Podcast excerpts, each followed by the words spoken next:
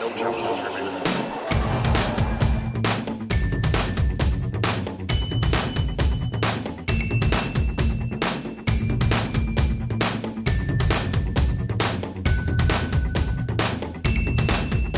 Welcome to No Challenges Remaining. I'm Ben Rothenberg, joined a few days before the French Open starts and the day of the draw, actually. We're not going to talk about the draw. We're going to talk about the story that has become the big pre French Open story, all sorts of media covering it, including uh, NCR's Spain and Sub Saharan Africa correspondent, Tumaini Carayol, who wrote two pieces about this today for The Guardian about Naomi Osaka, who uh, put on Twitter and other social media yesterday a statement saying that she is not going to do any press during Roland Garros. I guess I should. May I'll just. Toumani, I guess I'll just read the statement to start. I guess everyone's probably seen it, but let's just use that as a sort of source Yeah. text off the bat. I will we'll line it up and then we'll get to pleasantries with you. Um, she says, "Hey, every, this is written in the Notes app, very de, rigueur for for uh, statements online. Uh, hey, everyone, hope you're all doing well. I'm writing this to say I'm not going to do any press during Roland Garros. I've often felt that people have no regard for athletes' mental health, and this rings very true whenever I see a press conference or partake in one." We're often sat there and asked questions that we've been asked multiple times before, or asked questions that bring doubt into our minds, and I'm just not going to subject, subject myself to people that doubt me. I've watched many clips of athletes breaking down after a loss in the press room, and I know you have as well. I believe that that whole situation is kicking a person while they're down, and I don't understand the reasoning behind it. Me not doing press is nothing personal to the tournament, and a couple journalists have interviewed me since I was young, so I have a friendly relationship with most of them. However, if the organizations think that they can just keep saying, do press or you're going to be fined, and continue to ignore the mental health of the athletes that are the centerpiece of their cooperation, then I just gotta laugh. Anyways, I hope that the considerable amount I get fined for this will go towards a mental health charity. XOXO, peace sign, heart emoji, Naomi. Okay, so this there's a lot of different ways to go at this, but what was your first reaction, I guess, when you saw this come over the over the web yesterday?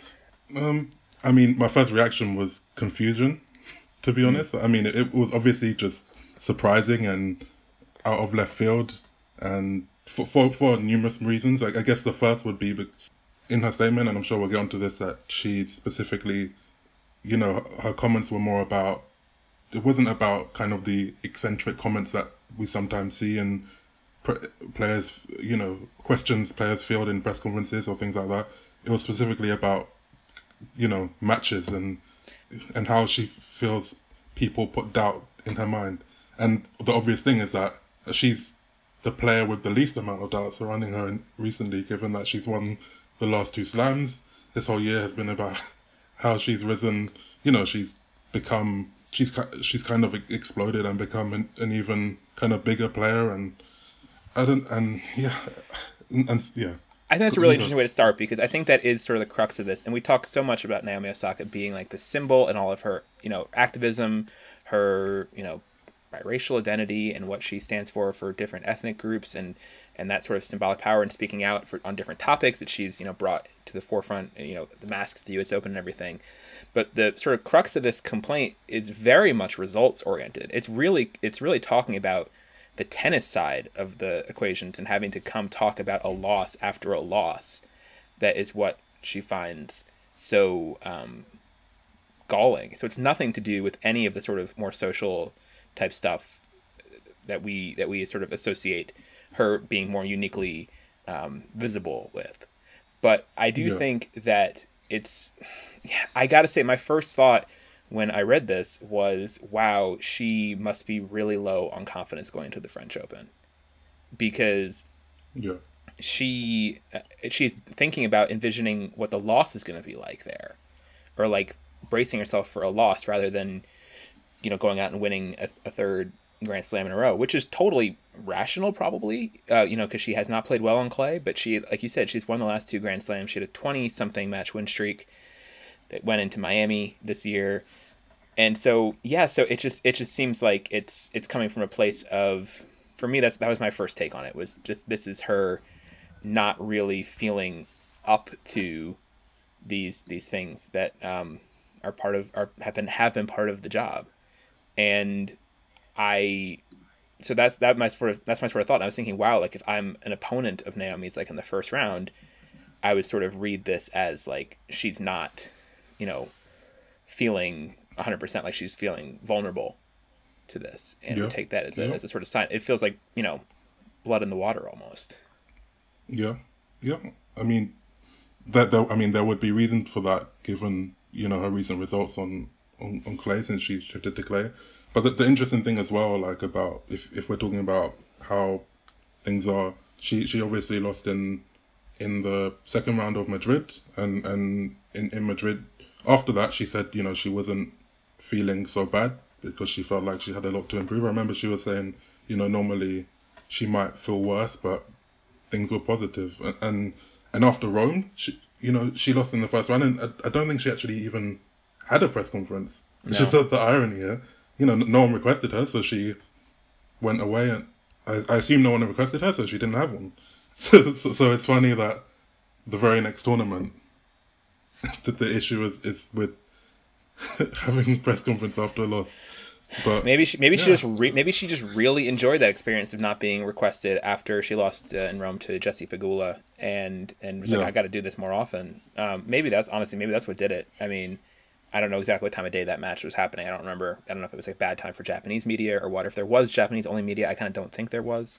yeah, But yeah, it's uh, it's just it's all interesting and it there's there's lots of different things to go into it. But like I'm I'll take on two different sides. Like there's the actual logistical, practical thing of what it means for her not to do press after her matches, and then also the statement. I think those are separate things. So let's go. I'm gonna get to the first part first, like the actual effect of Naomi Osaka not coming into the press room.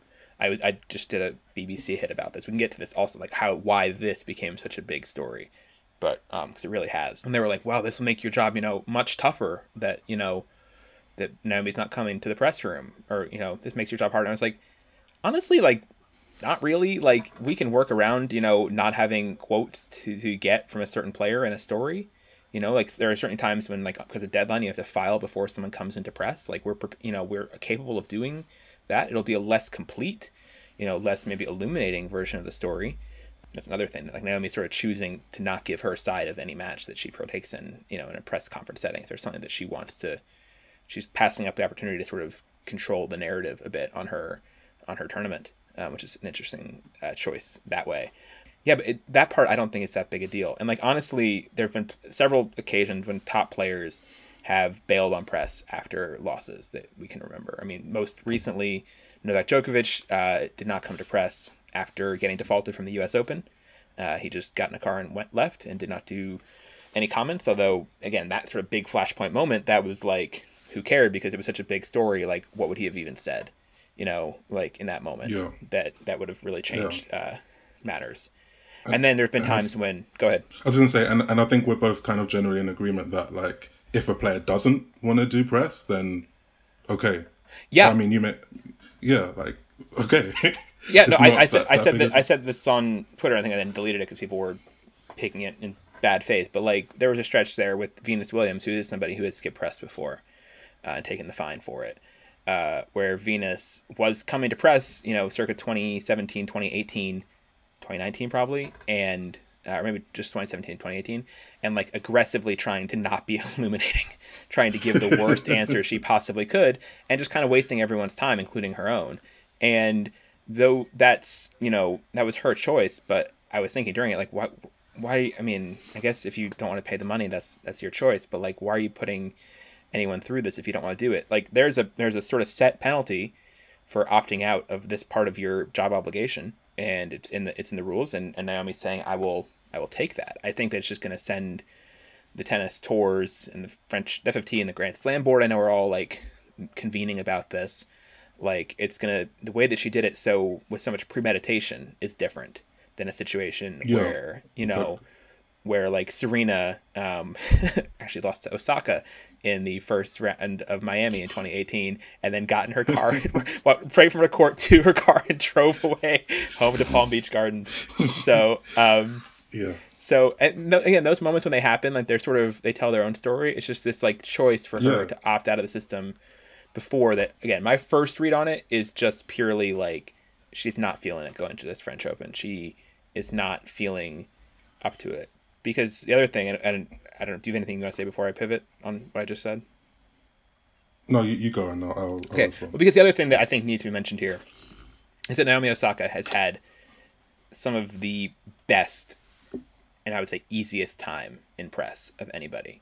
Yes, I think in yes. terms of like this is I think it's like super super important to understanding I think the people within the business they're surprised at this and being taken aback by this I think because you know we as a sort of I mean NCR sort of core people you know you me Courtney Reem uh, have been doing Naomi's press pretty intently for for her whole career. And I I really do think that we are you know the people who she's referring to later down the post you know yeah. couple journalists who have interviewed me and i have a friendly relationship with most of them. Like that's kind of who we're she's talking about.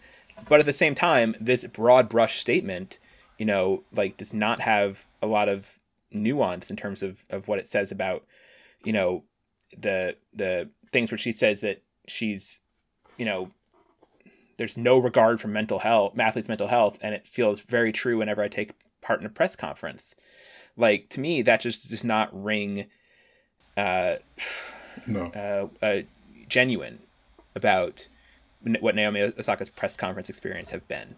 And maybe and maybe there are certain things for which she feels more vulnerable or more fragile than we might understand. You know, like if it's something like, oh, you're coming up on clay, like you, you know, haven't won the French Open yet. If she sees that as being a doubting hater, like okay, weird, but okay. But I just think that like it, it, it really strikes me like she's not somebody who has had who I think has gotten anything close to a raw deal or rough treatment from the media. If this had been the person who I was thinking of, if this had been Jo Konta, Jo Konta had been the one coming out with this statement, it would have made so much yeah. more sense to me. because like she actually has had a very sort of like tense, awkward, uncomfortable relationship with the British media for a long time. But Naomi's had the opposite from the international media especially from the Japanese media, who've gone through all these lengths to, you know, take her answers in English for her Japanese language press, and most of them don't speak amazing English, and they're having to work through that in order to cover her and to tell her story to the Japanese audience. So, yeah, that's that's where I see disconnect. Did you feel similarly, or did it make more um, sense that, to you? What that that's that's pretty much what I was going to say. That like, oftentimes the the most friction is is often between players and the, their um, lo- uh, national press. Yeah. Whether it's, you know, the psychodramas of Johanna Konta's press conferences or, as I can attest to as, as a Brit, mm-hmm. and or, or even, you know, like the, the, the, the, the French drama, the dramas that French players have or, or whatever. And so, Fognini with know, the Italians or whatever. There's examples. Exactly. Yeah. Yeah.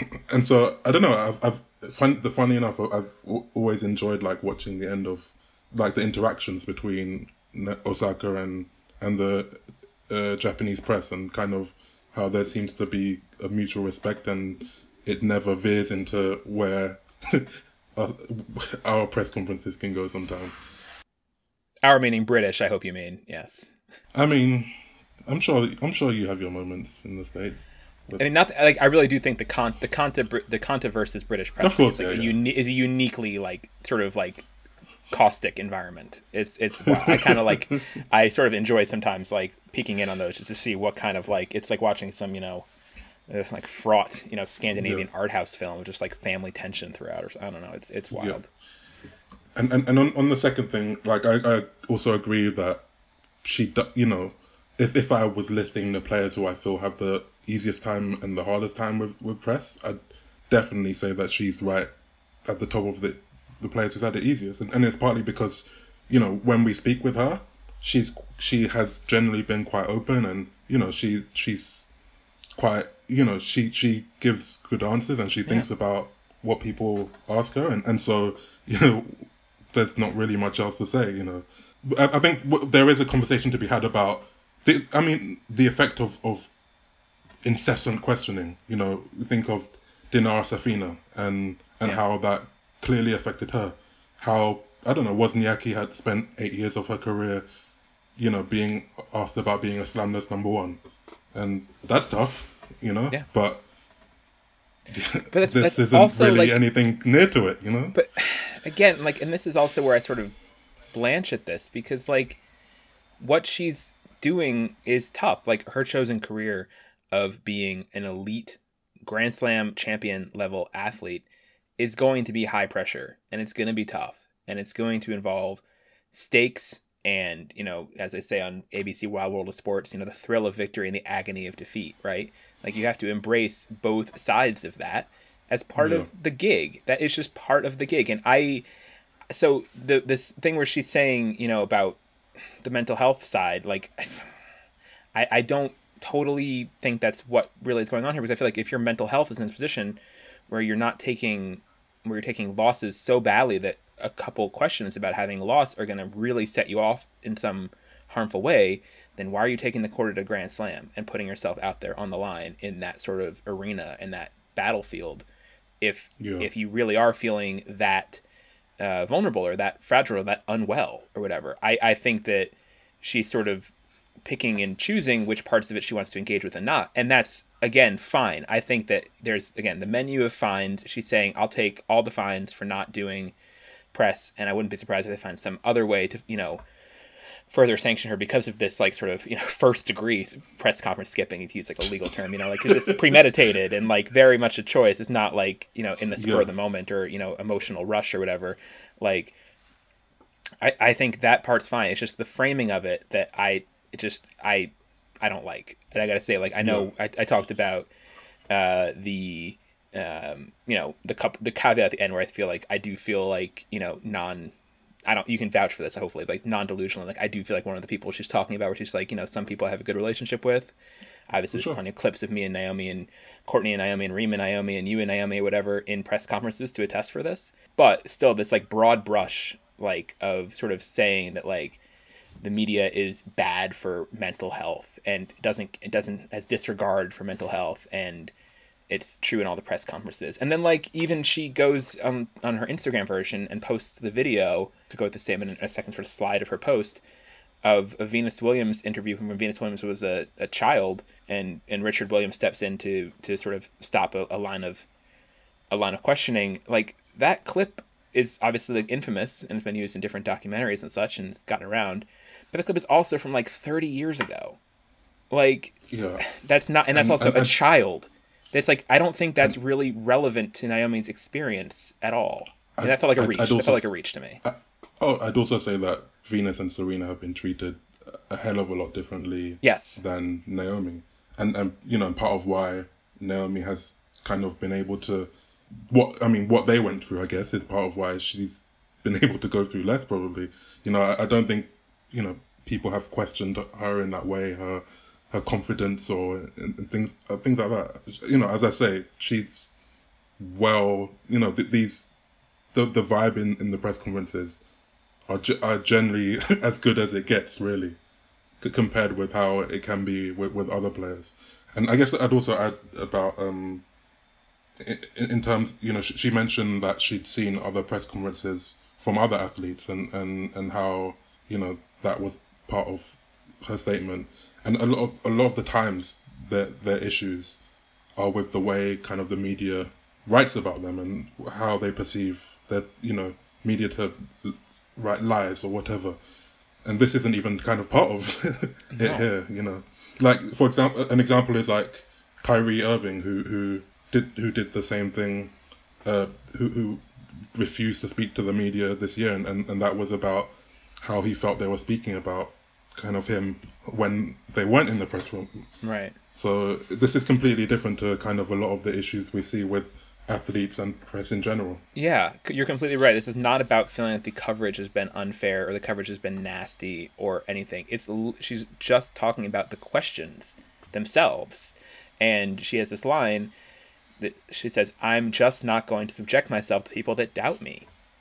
Like that's that's quite a statement. I mean, like to think that you, you were basically saying I'm only going to be around people who believe in me 100% all the time. Okay, that's again that's a choice if you want to make that choice for, you know, and you have the money. And this other thing we should mention, this comes the story interestingly enough comes on the heels of these reports that Naomi made like 55 million dollars in endorsements in the last 12 months. Um, so it's interesting timing there where she does have that sort of you know fu money to say fu to the press conferences and and and and that makes mathematical sense to her but it's, yeah it's, it's just this weird thing where she where she's we talk so much on the on the show about having learned how tough naomi is but never underestimating her mental strength her sort of Yeah. fortitude you know obviously 2018 us open everything that happened in that cauldron of a final you know, winning tough, then winning the U.S. Open where she was bringing all this extra tension on herself with the masks, and yet still winning in this very different environment uh, in 2020. You know, the two Australian Open titles you want to throw in there as well. Like we talk about all the time her being tough, and and I think she has proven that and earned that sort of Yeah. moniker. So then it's just so then it's just like it rings. I guess it, I mean she's a sensitive person, and she does listen to and think about questions she gets in press at the same time. So maybe maybe that sort of being an empath like that has made her more vulnerable to getting on sort of spirals from questions that aren't totally big upping her all the time. But still, it just seems like something that's like part of the.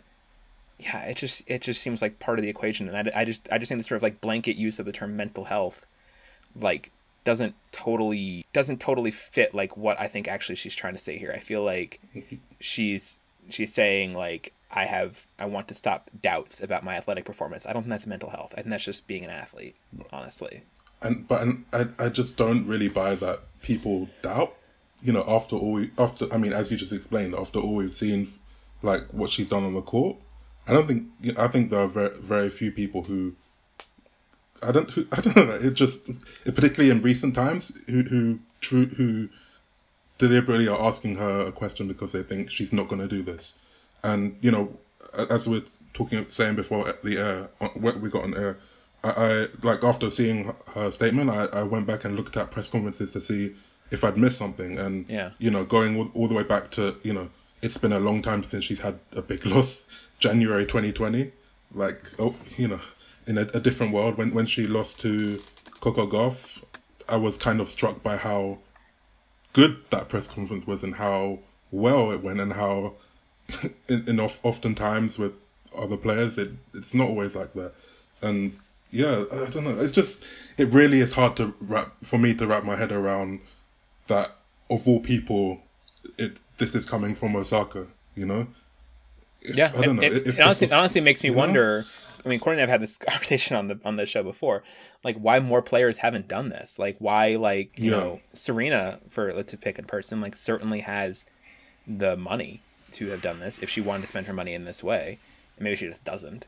Um, because it would cost you, you know, if you win, a, let's say you skip a whole slam's worth of press conferences and they give you max time each, it could be one hundred forty thousand dollars you know, to, to skip seven press conferences at a slam, and that can that can add up, even for a Serena. But yeah, like it's just it's it's her the the it being her does not make a lot of sense to me. But again, I go back to what I first said. My first initial reaction, doing it now, like on the heels of going one and two on clay, not a great clay run, heading into a slam you don't feel great at, sort of dreading a loss coming.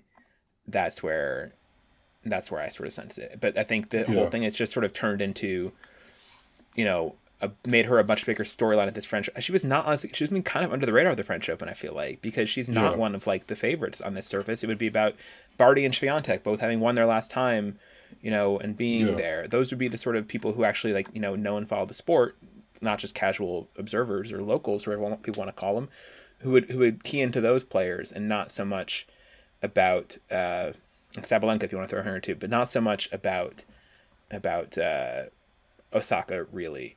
But anyway, I, I'm curious though to sort of shift a little bit. I, feel free to jump in with other thoughts on it as well. But to why this becomes such a big story, like within you know minutes of of posting this, or at least hour, like she had comments on her Instagram from Nicki Minaj about like you know supporting her for this. El- Ellen was sending her like tweets of support for this.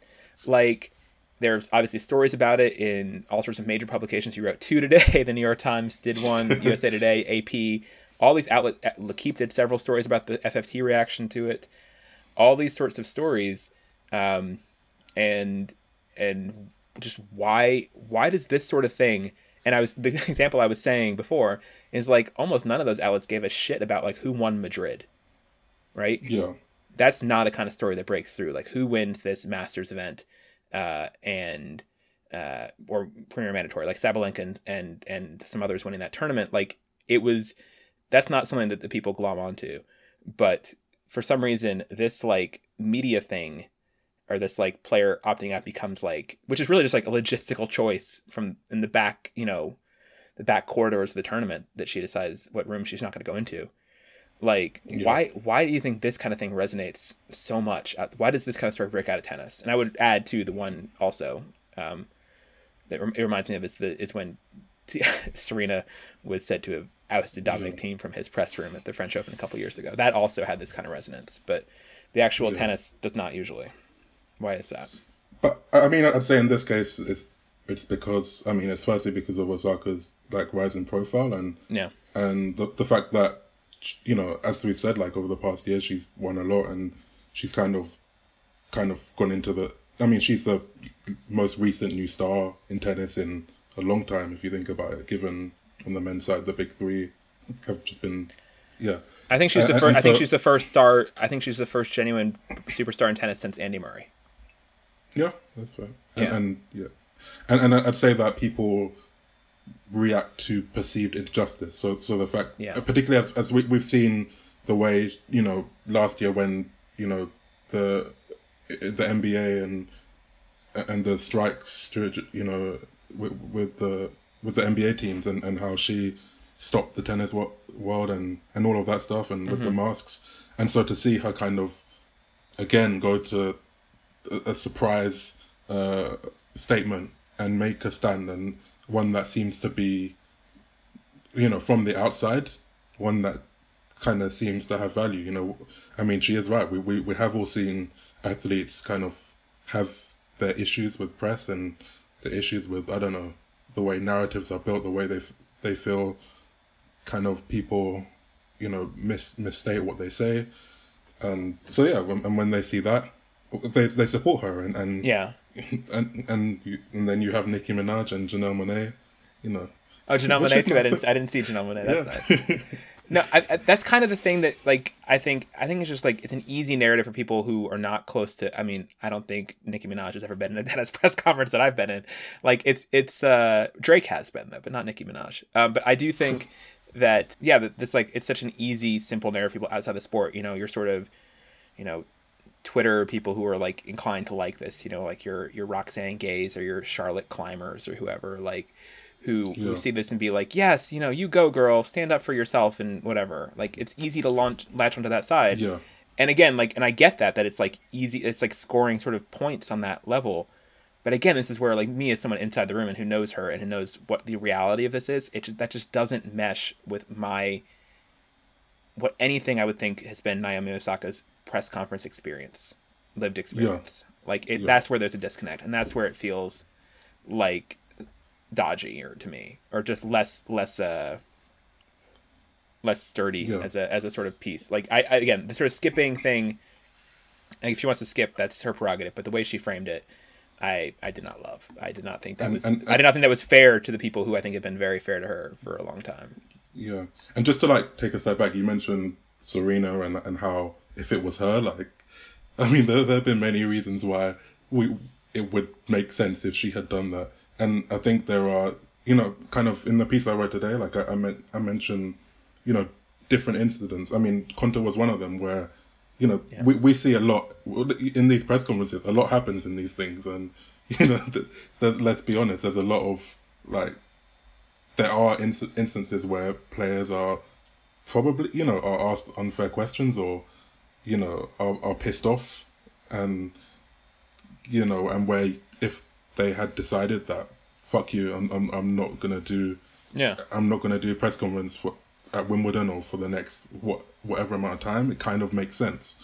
But this is you know it's, it's not just that oh we're shocked we're shocked that this this has happened with Osaka. It just doesn't really. It's just it just feels very left field to me. And, and... One, one thing I think uh, there was a good Twitter thread about this. I thought from uh, Howard Bryant. I don't know if you saw this one. Who was talking about sort of the shifts in media and and he's doing a little bit of history stuff like why athletes started doing you know post game post match interviews in the first place was about you know basically promoting the sport and, and that people were. Yeah uh, newspapers were covering it, it was giving good promotion to the to the product of, of the sports as they were sort of growing in professional sports. Um, and obviously, we see like Billie Jean King, you know, who's who's talked a lot about uh, how hard the early women's tennis yeah. had to work in order to get press coverage. They would go to newspaper offices themselves. They would stand on street corners. They would teach you know, sometimes like the fashion reporter who was like the one woman in the office who got sent Yeah. to cover tennis, they would like sit down before their like semifinal match and teach her the scoring system of tennis if she had any idea what was going on during the match. Like those are the sort of like that's the sort of hustle there was. And in this recent age, not only do people take that more for granted, I think, there's also this increasing shift towards uh, being in control of, of your narrative and Yeah. other quotes. And this is obviously like the most extreme public example of this is like Beyonce, who has not done a, a sort of proper interview, you know, where she sits down with a person who's from an independent organization or, or company or whatever and answers questions that are, you know, not pre-scripted. Um, she hasn't done Yeah. that in, in like a decade or so, probably roughly. Um, maybe not that quite that long, but um, but a, lo- a lot of years. Like it's been a conscious choice. Like I don't need this anymore. I want to control my own narrative and completely do this. And we see Naomi is having a documentary that's coming out about her, which I think she's involved in the production of as well. So that's going to be Yeah. fully uh, Naomi by Naomi production largely, and that's sort of you know as journalists it's easy to see that as, as propaganda, but also maybe that's what people people want. I mean, like I've watched some of those like of, of those you know sort of celebrity kind of vanity documentaries before, and they're not all bad, and they do have interesting sort of raw moments in them sometimes, but they're also like an incomplete picture. But if that's what people want, like if that's if that's what you know the world wants less uh, independent views on things or, or more sort of yeah sort of controlled uh, propaganda pieces if that's what the appetite is, is pointing towards then maybe naomi's onto something here and, and maybe other players will follow suit but i am curious i guess uh, you feel free to answer that first and then but i, I want to put one more idea like what do you think other players are going to think Yeah. So just quite the first Yeah. points you're making. I mean, sorry. I was curious.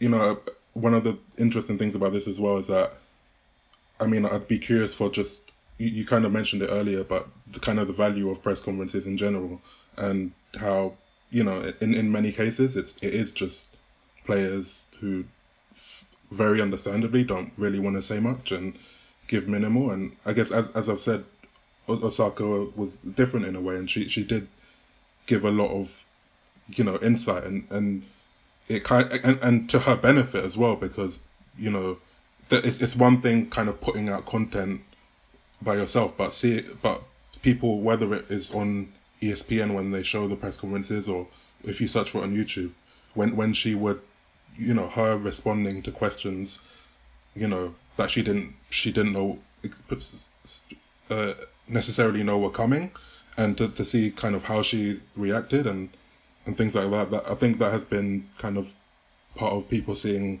her, her personality and how she re- both in terms of like the quirky aspect and also how she reacts you know when in tough situations and, and her mentality. And, that, and that's been really interesting and to her her benefit. And so and so that, I guess that's just another kind yeah of yeah no i to sort of pause of on that and then we'll get to the other players part later because that was a separate thing. But like and again there's a lot of different threads you can go off with uh Yeah. with this. But for yeah for her again like this really did sort of make her a sort of you know indie darling like you know we talked about this on ncr before like courtney was at her first wta post-match press conference was in stanford after she beat uh, samantha stosur there in 2014 we played the audio from that that week on uh on ncr because courtney thought that she was you know amazing and so quirky and different and, and just like a total breath of fresh air um, as a person, and she stayed that way. And, and I wrote my you know first New York Times profile of her before she was in the top hundred.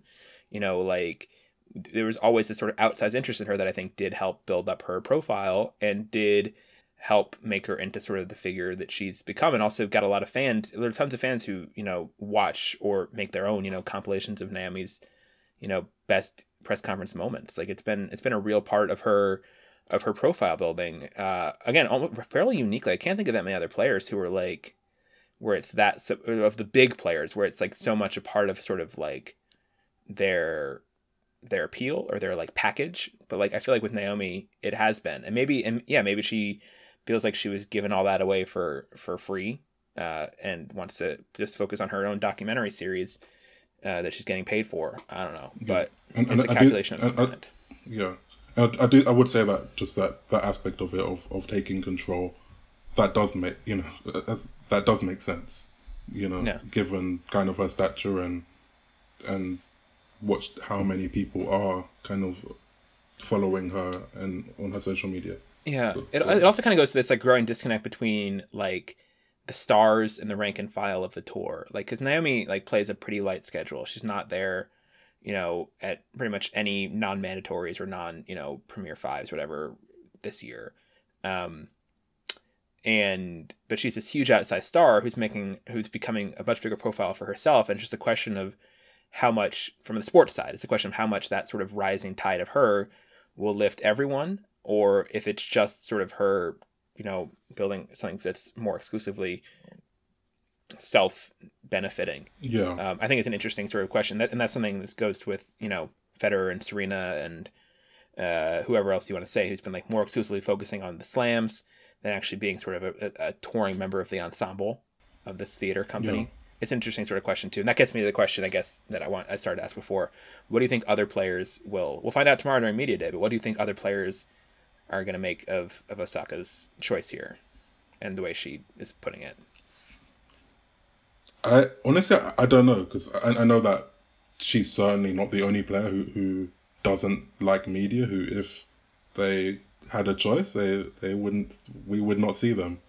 and but so I mean I don't I actually I don't I don't know how players would react to it. I, I think they'd certainly want to not have these obligations, but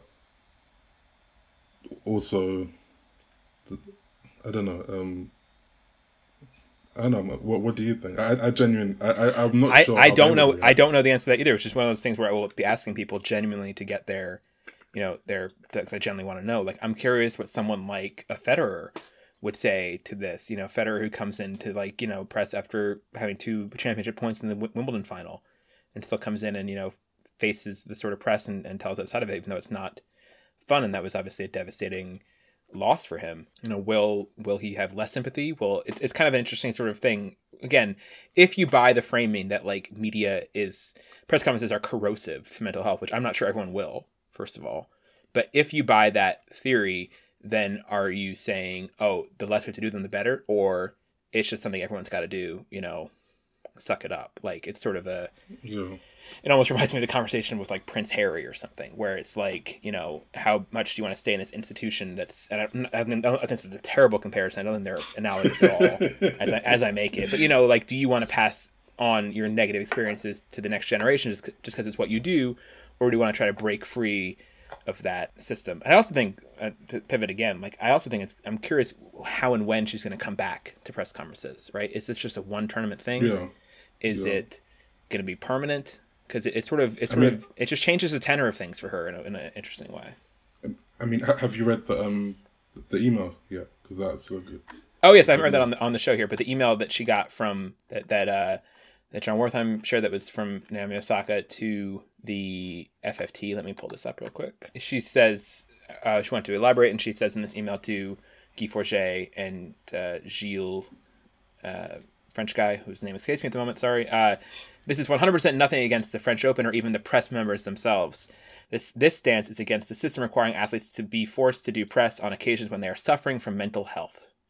I believe it is, I believe it is archaic and in need of reform.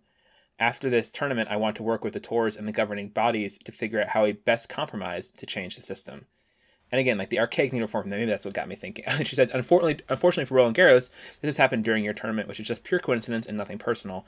I have nothing but respect for your event. I'm going to focus on tennis now, but if you have questions, please direct all communication to my agent. Yeah, so yeah, what do you make of, of, of that? Of her sort of again, it, it's just, it's just like it strikes me as very sudden that she, this again, a yeah. system which, which which she has had no visible problems with and really thrived in and benefited from, her building her profile, that she's suddenly so against it. I don't yeah. know. Maybe maybe the Harry comparison and, and, makes sense. but and, and as I said, like I just I'm trying to search for a trigger, like you know, and then you look back the, the last tournament, she didn't even, you know, as I said before, she didn't have press conference, and I mean, I'm sure like in in 2019, I'm sure that that was kind of tough for her after she won the Australian Open, and then she split with um, Sascha Bajin and blah blah blah. But that's just kind of you know that's how it goes. Isn't know? it? Suppo- it's the question though. Like I feel like again, I feel like I'm sort of you know out here being an old crouchy person calling people snowflakes, but like, isn't it supposed to be tough? like, you're putting yourself on yeah. the line for this like huge amount of like, you know, glory potentially for winning the U.S. Open, or the Australian Open or Grand Slams or becoming number one or whatever else. And yes, the the the flip side of that is if you fall short of that, it could be you know uh, disappointing and, and and stressful and and and sad and upsetting. Yeah. Like I think that's just part of the of the equation of sports. I don't think that you can like really because really it's like she's talking about the the again like I said ABC Wide World of Sports like the agony of defeat part being too much. That's what she's yeah, and not like the famous clip where the, the in the intro, which I'm sure you don't know, but like where the skier goes flying off the mountain, like crashing. Not like physical injury or harm she's talking about, but it's about uh, yeah, it's about just sort of being sad about losses. And I again, she has the money to where she can make the choice that this is not worth it to her to feel to have salt in her wounds about that. But I think that's really what it kind of what it seems like. Is that's what she's I don't think her point is bigger than that in a lot of ways. Yeah. Yeah. Anyway. Yeah. so all that being said, uh, we'll look forward to seeing Naomi Osaka. And the, the, kind of funny thing is, she got a great draw. like her draw yeah. is pretty cakey. She opens against uh, Patricia Maria Tig Zig, and they could play uh, Bogdan, and then she gets her seed is like Riske, who hasn't won a match in a very long time. So, uh, good draw for Naomi, and maybe maybe if she's I don't know if like she like oh like if she wins the tournament, is she not going to do a press conference? We'll find out. Yeah, yeah. Um, and will she and will she do encore interviews? We we also don't know. Yeah, a question. I guess again, this is going back to something you mentioned before, but and I, I asked already, I guess, but how would our, our for in your opinion, how would our jobs change without press conferences? How how important is this? I, I feel like it's worth like talking about. Yeah, yeah. I mean, know, that's sort of what there's. That's what people have been saying, like reimagine the press conference, whatever. Like, yeah. I think that if we didn't get to talk to athletes at all, during after matches, we would sort of turn into I don't want to use this word derisively, but essentially kind of just like bloggers or other pundits without access, you know, where you're just sort of projecting your, you know, feelings or reads on things onto them. Like the reason we bring in Naomi Osaka to talk about what happened in her third round match because she played it. She's like a huge authority mm-hmm. on that match. And if we consider her third round match to be an important event, worth caring about or worth covering or worth watching, then yes, we would want to get informed about that by someone who was actually out there and could tell us, oh, you know, actually the reason why I lost those four games in a row is because, you know, I sprained my toe or whatever. You know, like there's there's yeah. that's why we that's why we have the athletes come in after the match instead of before it, you know, so they can explain what we what we saw. Yeah. And so, actually, if you ever watch exhibition, if you ever go like cover an exhibition match for tennis, the press is always before the match, but in, in real tournaments, it's it's after. So yeah, yeah so yeah, I, I think that's just what it is. It would make it it helps to be illuminated to get things right. And again, that's where this is is is different too. I think you're right to point that out with like Kyrie Irving. I think you said where it's not about you know she's her she's feeling like she's being misunderstood or getting yeah. unfair coverage. It's purely that she doesn't like having to hear a question. That's different. That's different. That's that's yeah. new. That's new. Anyway, yeah. let's cut this off here to. Uh, okay.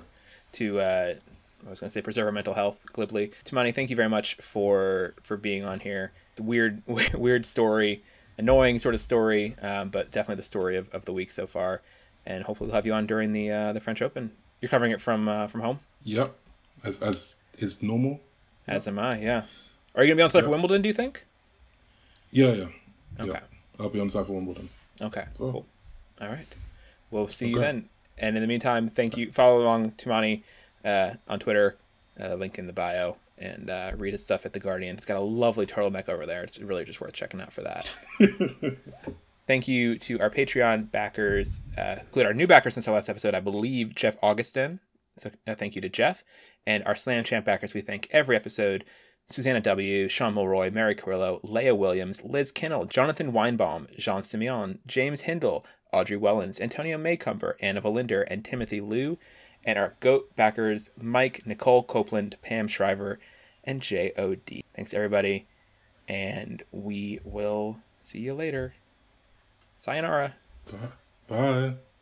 Oh, that Signor reminds me. One thing I'm going to add, one post note on the whole uh, topic, which is, still has me going. I feel really bad for the Japanese press who flew all the way to Paris Yeah, yeah, yeah, yeah. to to do this and Yeah. to cover Osaka to be sort of have the door slammed on them like this. Um, I think that sucks Yeah. for them, and I think they've been great for her, great, great, great with her, Yeah. great to her. You know, And I, yeah. yeah. I feel again, I, we see this. It's hard not to take this personally on some of because this is our jobs, you know, and so and and knowing people who have waking up at all odd hours to cover remotely or traveling all around the world from Japan. Not a lot of tournaments close to Japan. Um, you know, yeah, I, I feel for the, for those people because I think they're some of the best, one of the best press Yeah. corps there is, the Japanese corps. Yeah. So and and and as as you, as you kind of you mentioned earlier, it, there's it's not easy, right? The the kind of the cultural diff- like we, we saw it kind of when she first came on the tour. There's, Yeah. there's a big cultural difference there, and that they've obviously had to listen to her in English and and try to understand her jokes and and little things like that. So yeah. Anyway, it's not not it's not it's not ideal for them, but no, none of this is ideal. All right, thanks, folks. Bye. right.